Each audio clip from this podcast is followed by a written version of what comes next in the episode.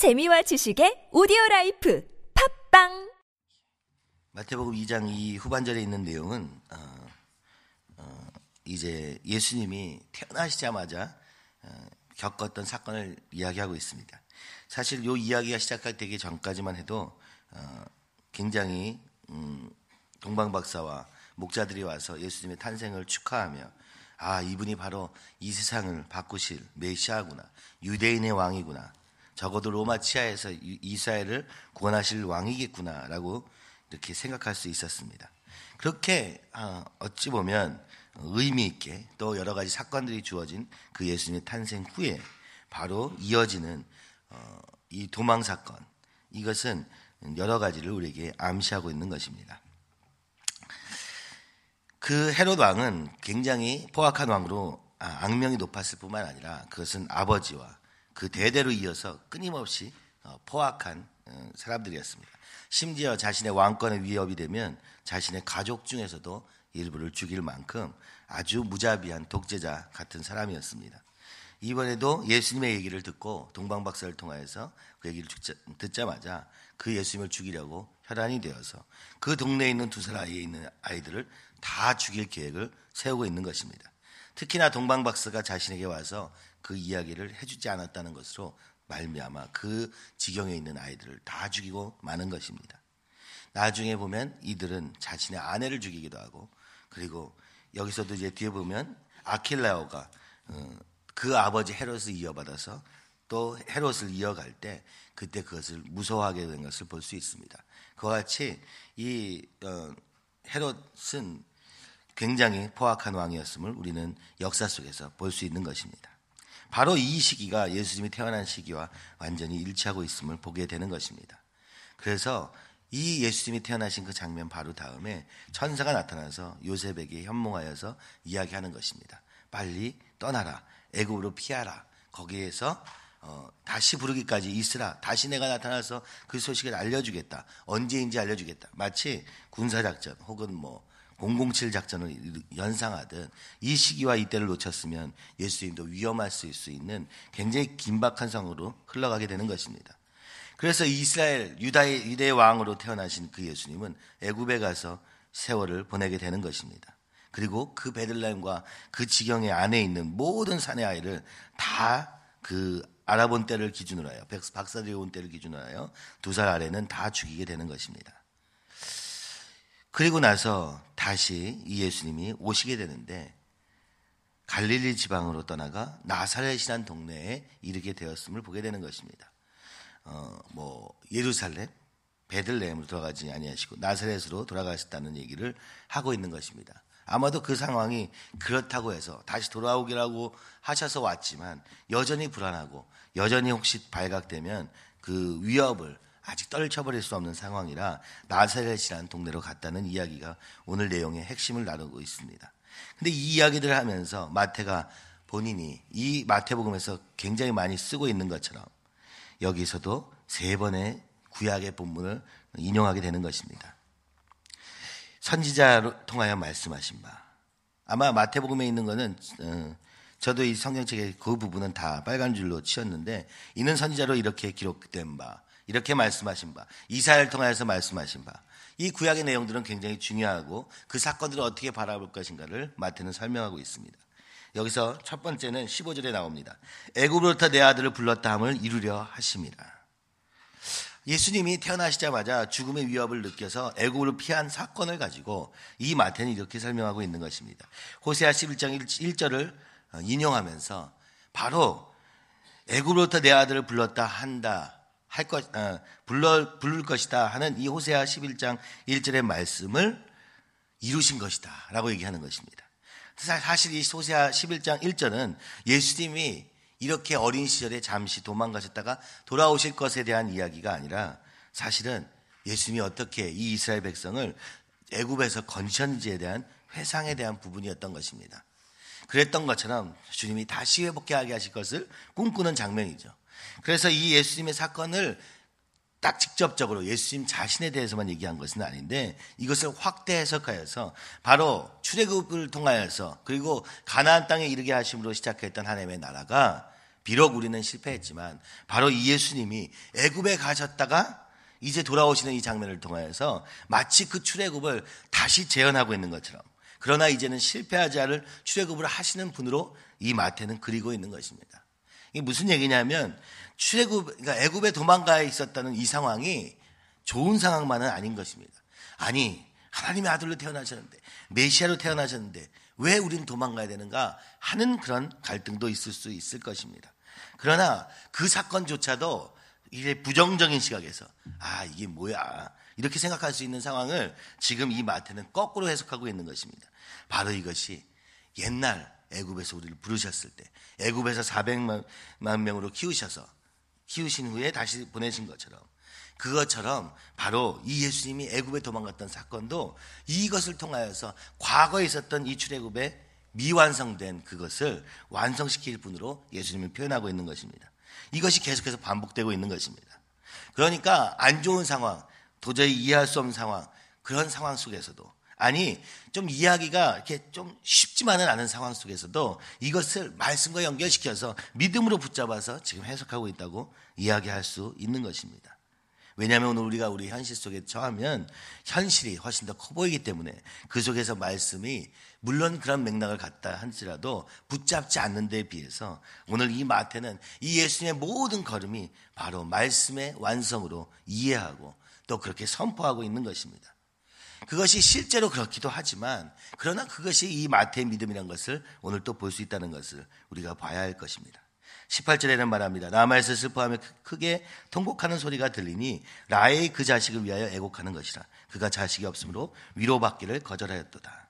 이것은 예레미야 31장 15절에 있는 말씀인데 바로 이 바벨론 포로로부터 하나님이 회복케 하실 것임을 이야기하는 본문입니다.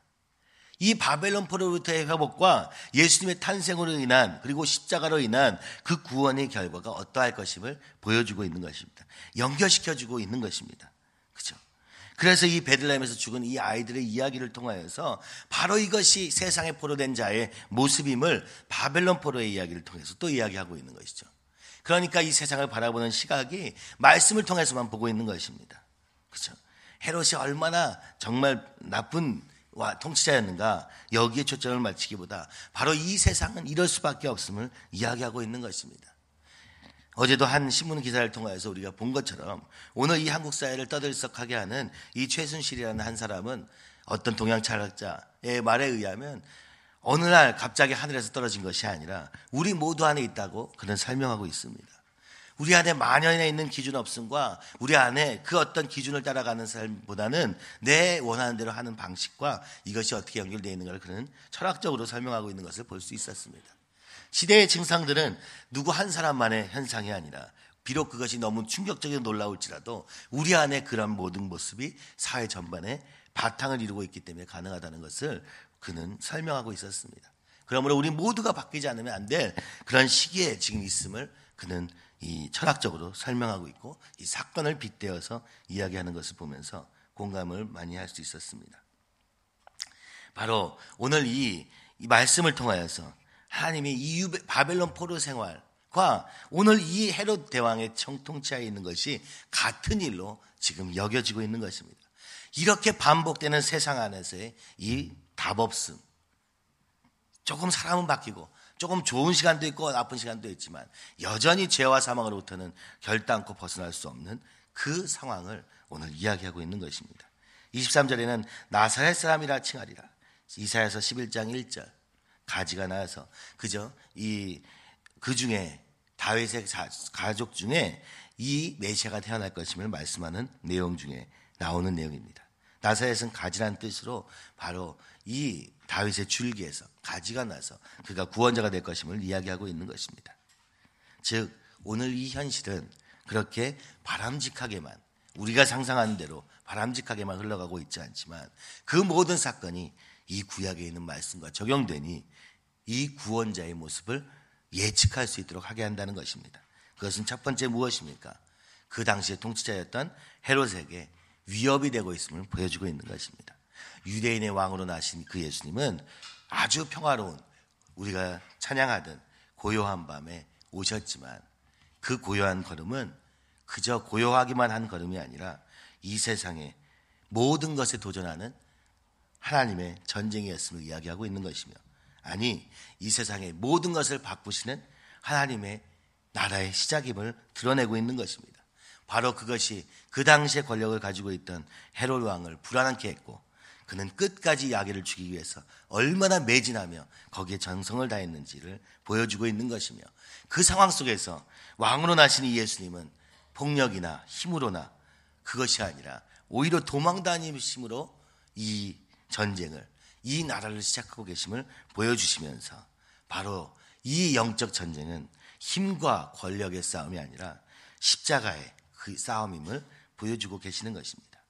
결국에는 도망가는 것 같지만 그 도망을 통하여서 결국에는 죽는 것 같지만 그 죽음을 통하여서 이 세상의 모든 것을 바꾸시는 예수님의 걸음을 이 어린아이 때부터 드리워져 있으면 그 그림자가 드려져 있으면 그 느낌이 드려져 있으면 지금 마태는 이 말씀들을 통하여서 이야기하는 것이요.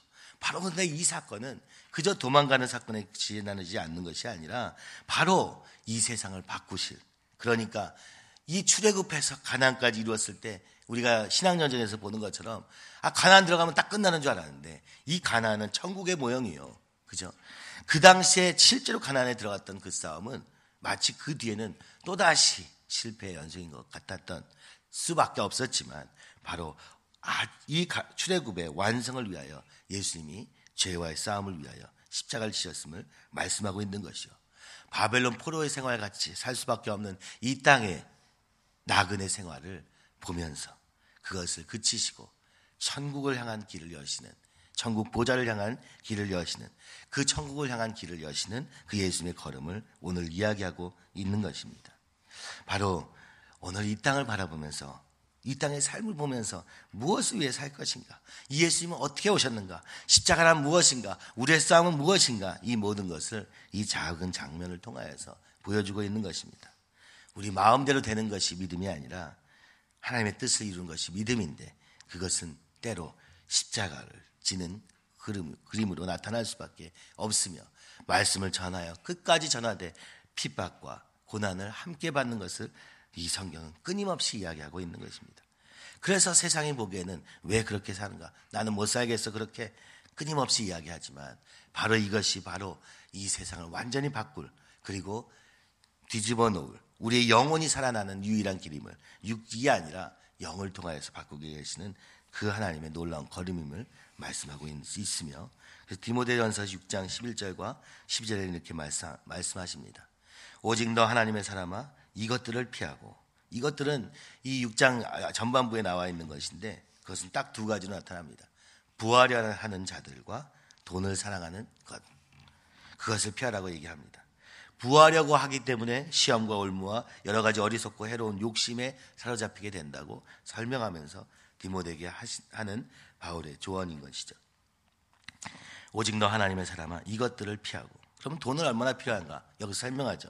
먹을 것과 입을 것과 거할 곳이 있으면 만족한 줄로 여기라고 지금 디모데에게 얘기하면서 그러나 그 이상이 되는 것들을 어, 피하라. 부하려고 하는 자들과 돈을 사랑하면 피하고 그럼 이 땅에서는 무엇을 위해 사는 삶이냐? 눈에 보이는 먹을 것과 입을 것과 가질 것들에 대한 것이 아니라 그럼 무엇에 대한 것이냐? 의와 경건과 믿음과 사랑과 인내와 온유를 따르며 믿음의 선한 싸움을 싸우라. 영생을 취하라. 이를 위하여 내가 부르심을 받았고. 오늘 우리의 싸움은 이렇게 세상과의 싸움은 영적인 전쟁이라고 우리가 말하는 그 모든 것은 권력과 힘으로 싸우는 것이 아니라 예수님의 얘기에서 보듯이 때로는 연약해 보이고 때로는 아무것도 가진 것 같아 보이지 않고 때로는 도망갈 수밖에 없는 상황에 처하는 것 같아 보이지만 이 세상에서 전혀 가치를 두지 않는 의와 경건과 믿음과 사랑과 인내와 온유 우리의 성품 안에 이루어진 하나님의 나라 그 성령의 역사로 말미암은 그 감동으로 말미암은 우리의 인격의 변화를 추구하는 것이며 그것을 통하여서 그것을 왜 그렇게 해야 되느냐 말씀을 따르기 하기 위해서 하나님을 만나게 하기 위한 우리의 마음밭을 만드는 것이라고 이야기하며 오늘 이 땅의 세상의 것들을 바라보며 가는 삶이 아니라 믿음 안에 있는 것들을 위하여서 내 안에서 그 믿음을 받아들이기 위해서 그 믿음대로 살 수 있도록 하는 사람이 되기 위한 싸움이라고 이야기하고 있으며 영생을 향한 걸음이라고 말씀하시며 이 말씀을 전파함으로 그 영생을 얻는 자들을 더하게 하실 것이라고 약속하고 있는 것입니다. 이번 송구영신 예배 때 말씀을 뽑으셨을 것입니다. 제가 몇 개는 얘기를 전해서 듣기도 하고 직접 보기도 했는데 참 놀라운 것은 그것이 뭐 옳으냐 그러냐 뭐 그런 논쟁이 있으면서도 한 사람 한 사람에게는 너무 적합한 말씀들 주셨음을 어, 듣기도 하고 또 제 자신에도 그렇게 느껴집니다. 그것은 아마 모든 말씀이 우리에게 적합하기도 하기 때문이기도 하지만 그 특별한 말씀이 우리의 각자의 상황에 얼마나 정확하게 하나님이 인도하시는지 그 말씀을 통하여서 그 말씀을 딱 보는 순간 내 삶과 그 말씀이 하나가 되어지고 그 말씀을 통하여서 보는 순간 하나님이 지금 나에게 무엇을 요청하고 계시는지가 너무 분명하게 드러날 수 있을 만큼 우리를 여기까지 인도하시는 것을 보면서 감사했습니다. 그러나 그 말씀대로 가는 것은 쉬운 길이 아니라 많은 사람이 그렇듯 그 말씀을 뽑지 않은 것으로 하기를 바라고 그것을 바꾸기를 바라고 그랬던 것처럼 그러나 이 그만큼 이 말씀대로 가는 삶이 쉽지만은 않지만 그 말씀 속에 길이 있음을 예수님의 삶을 통해서 우리에게 말씀하고 있는 것입니다. 눈에 보이는 현실 속에서 판단하지 말고 그 말씀대로 따라갈 때 그리고 그 예수님도 그 말씀대로 따라가심으로 인하여서 하나님이시지만 하나님의 아들이시지만 이 땅에 오셨을 때 그저 연약한 모습으로 죽음을 향하여 십자가를 향하여 그리고 부활을 향하여 달려가는 그 걸음 위에 하나님이 어떻게 놀랍게 일하셨는가를 말씀하시며 우리 모두에게 얘기하고 계시는 것 같습니다. 너도 이 길을 따라갈 때 그 가운데 너희의 눈에 보이는 것은 다 만족스러워질 수는 없을 수 있지만 세상의 기준을 따라 사는 삶이 되지는 않겠지만 그러나 세상이 줄 수 없는 세상이 우리에게 전혀 제공해 줄 수 없는 그 놀라운 사건이 여기서부터 시작된다고 말씀하시며 그 걸음을 위하여서 옆에 있는 사람에게 전하고 이런 삶을 살라고 계속해서 이 말씀하고 계시는 것입니다. 그렇습니다. 우리의 삶에는 다 이해되지 않는 그런 많은 사건들이 있고 하나님 믿으면 무조건 내가 원하는 대로 다 될 거라는 그런 착각 속에서 우리는 살고 있지만 그러나 사실 그 모든 것은 우리의 삶은 하나님의 뜻을 이루는 삶이요. 우리의 삶은 하나님의 말씀이 이루어지는 삶임을 어, 예수님의 생애를 통해서 보여주고 계시는 것입니다. 이번에 새로 나온 책 중에는 책을 소개하는 어떤 목사님이 인터뷰를 잠시 볼 수 있었는데 그분이 그런 얘기를 합니다. 그 책의 이름은 기도하기 전에입니다. 아마 그, 그분은 그 책을 쓰면서 이런 생각을 하신 것입니다. 많은 사람들이 기도를 오래 열심히 하면 된다고 생각합니다. 그러나 기도는 오래 열심히 한다고 해서 되는 것이 아니라 그 전에 우리의 마음이 주님을 향하여서 하나님의 뜻을 듣기를 소원하는 마음이 있어야 된다고 그는 강조하고 싶었던 것 같습니다. 그것은 무엇은 얘기입니까? 기도라는 것은 우리가 막연히 생각하는 기도가 아니라 그 기도를 통해서 이 하나님의 말씀을 깨닫고 그 하나님의 마음을 깨닫고 그리고 순종을 통하여서 그 하나님이 바라보시는 이 세상의 시각을 바라보는 것만큼 우리가 그 예수님을 알게 되고 그만큼 주님과 깊은 교통이 이루어지게 되는데 만약 우리가 이 하나님을 향하여서 순종은 포기한 채 세상 하지 말라는 것들은 다 하면서 끊임없이 교회 안에서 이 말씀대로 하나님을 알기를 원한다면 그때 오는 우리 안의 갈등이 얼마나 큰지를 저는 참 많이 봤던 것 같습니다. 하나님의 나라를 소원하면서도 동시에 있는 우리의 육체의 욕심과 세상의 정욕과 이 모든 것들이 충돌될 때 우리는 무엇을 선택하고 있습니까? 이 영적 전쟁은 어디 세상에서 다른 사람 속에서 이루어지고 있는 것이 아니라 사실 우리 안에 이루어지고 있는 것입니다. 현실 속을 바라볼 때 동시에 두 가지 생각이 듭니다. 이것이 하나님 눈에 보시기에 어떠할 것인지 어느 정도 알게 되는 순간이 오게 되고 또 세상적으로 보면 이것이 어떤 사건인지를 우리는 즉각적으로 내 생각으로 판단하게 됩니다. 둘 중에 하나를 붙잡아야 될 때 무엇을 붙잡느냐가 진정한 영적 전쟁인데 우리는 쉽게 하나님의 이름을 부르면서도 내 원래대 그리고 세상의 욕심대로 되는 부분을 선택할 때가 얼마나 많습니까? 바로 이것을 선택함으로 말미암아 우리의 삶이 너무 큰 이 마음의 갈등이 있게 되는 것을 보면 안타깝습니다. 하나님을 위해 살기로 결정한다면, 이 하나님의 나라를 붙잡기로 결정한다면, 그 주님을 조금 더 알기를 소원한다면, 다 버리고 또 따라갔던 제자들과 같이 일단은 한번 다 버려보고 따라보기 전에는 이 주님이 말씀하신 이 말씀들이 현실이 되지 않고 경험되지 않고 그래서 끊임없이 생각 속에서 이 결정을 하지 못한 채 얼마나 많은 시간을 괴로워하며 사는지 저는 수없이 보았습니다. 너무 안타깝습니다. 하나님 나를 위하여 살리라 결단하는 그 순간부터 순종이 시작될 때, 그 순종이 시작되는 그 순간부터 이 말씀이 나의 것이 되고 내 삶에서 역사하는 능력이 있게 되는 것을 또 거꾸로 보게 되는 것입니다. 그래서 주님은 강한 자를 선택하지 않으시고 약한 자를 선택하신다고 끊임없이 말씀하시는 이유는 강한 자는 자신의 강함으로 인하여 자신을 주장할 수밖에 없으나 약한 자들은 가진 것이 없기 때문에 주님을 의지할 수 있는 그 바탕이 얼마나 귀한가를 끊임없이 얘기하고 있습니다.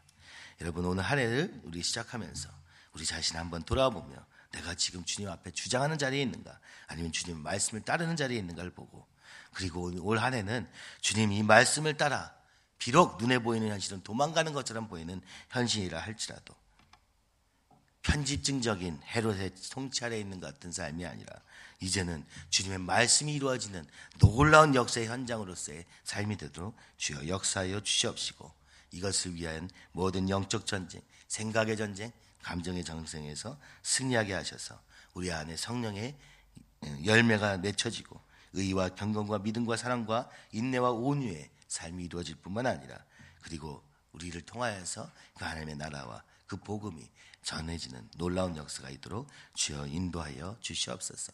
새 받은 말씀대로 순종하기를 결단하오니 주여 인도하여 주시옵시고 나에게는 그럴 힘이 없으나 주님 의지하오니 주님 주님의 힘으로 순종하게 하여 주시옵시며 내 의지와 결단으로 드리오니 주님 받아 주시옵소서.